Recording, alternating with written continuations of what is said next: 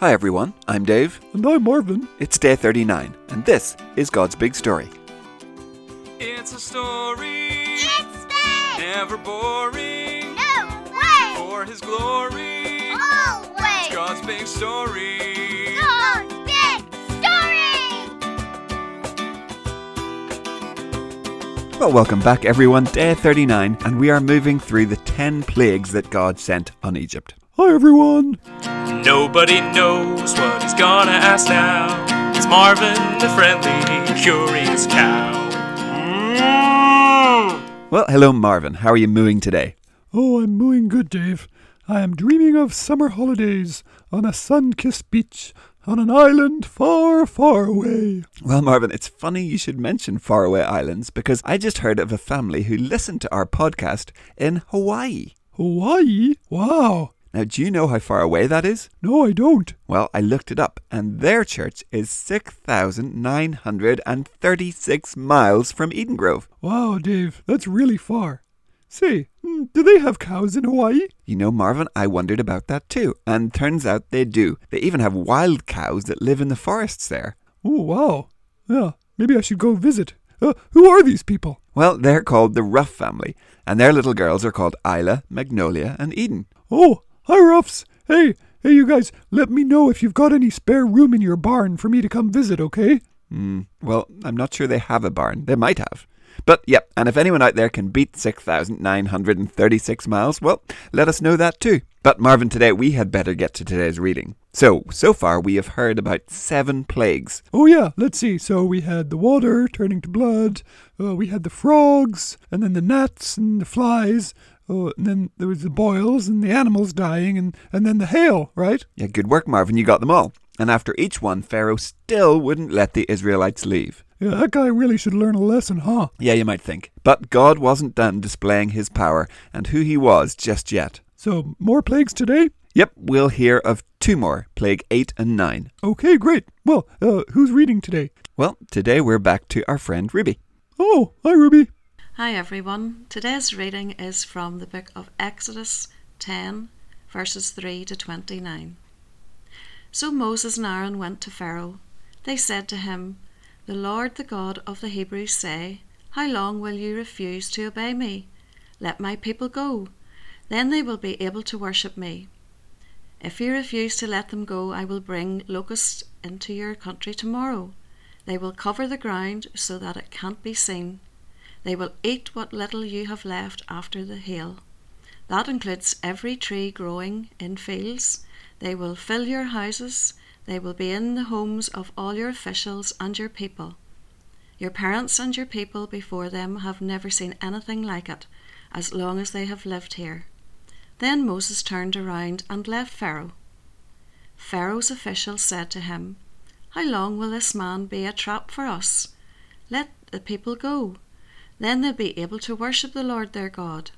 After everything that's happened, don't you realize that Egypt is destroyed?"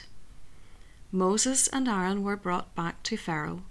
"Go, worship the Lord your God," he said, "but tell me who will be going." Moses answered, "We'll go with our young people and old people. We'll go with our sons and daughters. We'll take our flocks and herds. We're supposed to hold a feast to honor the Lord." Pharaoh said, "Suppose I ever let you go along with your women and children. Then the Lord really will be with all of you. Clearly you are planning to do something bad." "No, I only allow the men to go and worship the Lord. After all, that's what you have been asking for." Then Pharaoh drove Moses and Aaron out of his sight. The Lord said to Moses, "Reach out your hand over Egypt so that the locusts cover the land. They will eat up everything growing in the fields. They will eat up everything left by the hail." So Moses reached out his walking stick over Egypt. Then the Lord made an east wind blow across the land. It blew all that day and all that night. By morning the wind had brought the locusts. Large numbers of them came down in every part of Egypt. There had never been a plague of locusts like it before, and there will never be like it again. The locusts covered the ground until it was black. They ate up everything left after the hail. They ate up everything growing in the fields. They ate up the fruit on the trees. There was nothing green left on any tree or plant in the whole land of Egypt. Pharaoh quickly sent for Moses and Aaron. He said, I have sinned against the Lord your God. I've also sinned against you. Now forgive my sin one more time. Pray to the Lord your God to take this deadly plague away from me. After Moses left Pharaoh, he prayed to the Lord. The Lord changed the wind to a very strong west wind. It picked up the locusts, it blew them into the Red Sea. Not even one locust was left anywhere in Egypt. But the Lord made Pharaoh stubborn, so Pharaoh wouldn't let the people of Israel go. The plague of darkness. The Lord spoke to Moses. He said, Reach out your hand towards the sky so that darkness spreads over Egypt. It will be so dark that people can feel it. So Moses reached out his hand towards the sky. Then complete darkness covered Egypt for 3 days. No one could see anyone else or go anywhere for 3 days, but all the people of Israel had light where they lived. Then Pharaoh sent for Moses. He said to him, Go worship the Lord, even your women and children can go with you. Just leave your flocks and herds behind. But Moses said, You must allow us to take our animals. We need to offer them as sacrifices and burnt offerings to the Lord our God. Our livestock must also go with us. We have to use some of them to worship the Lord our God. We can't leave even one animal behind. Until we get there, we won't know what we're supposed to use to worship the Lord. But the Lord made Pharaoh stubborn, so he wouldn't let the people go. Pharaoh said to Moses, Get out of my sight. Make sure you don't come to see me again. If you do, you will die. I'll do just as you say, Moses replied. I will never come to see you again.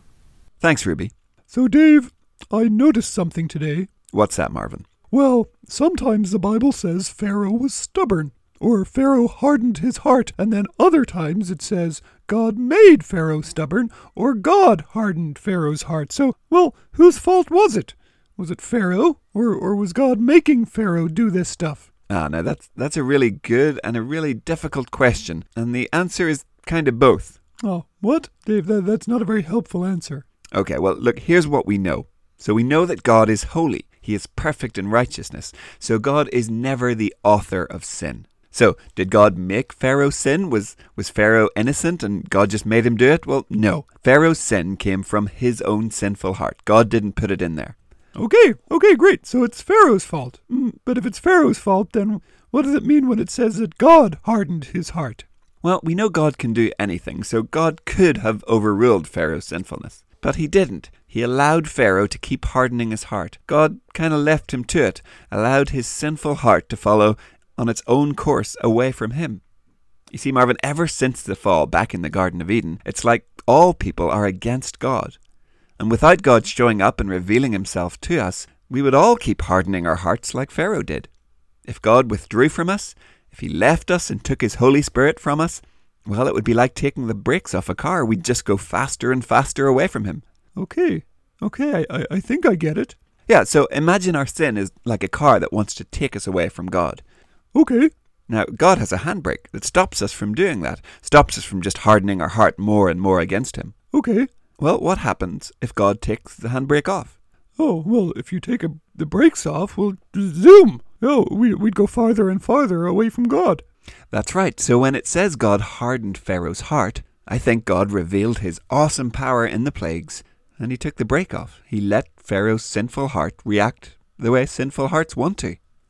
Okay, yeah. So the sin, well, that was Pharaoh's fault, but God played a part too by sending the plagues and letting Pharaoh's heart do what it wanted to do. It took the brakes off. Yeah, I think that's it. Something like that. Okay, yeah, I think that makes sense.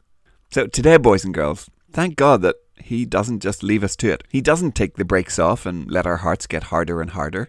He calls us, he speaks to us, he reveals himself to us. He has given us his word and he has sent his Holy Spirit to help us. He shows us his truth. Oh, God sure does a lot for us, huh, Dave? He does, Marvin, because, well, that's how much he loves us. Okay, well, tomorrow we've got to finish up these plagues when we get to the 10th and the most terrible of all the plagues. Ooh, it sounds intense, Dave. Yeah, it is. Okay. Well, bye, everyone. We'll see you tomorrow. Goodbye. We'll see you soon. God's Big Story is a ministry of Eden Grove Presbyterian Church. Music and jingles by Dave, Josh, and Josh.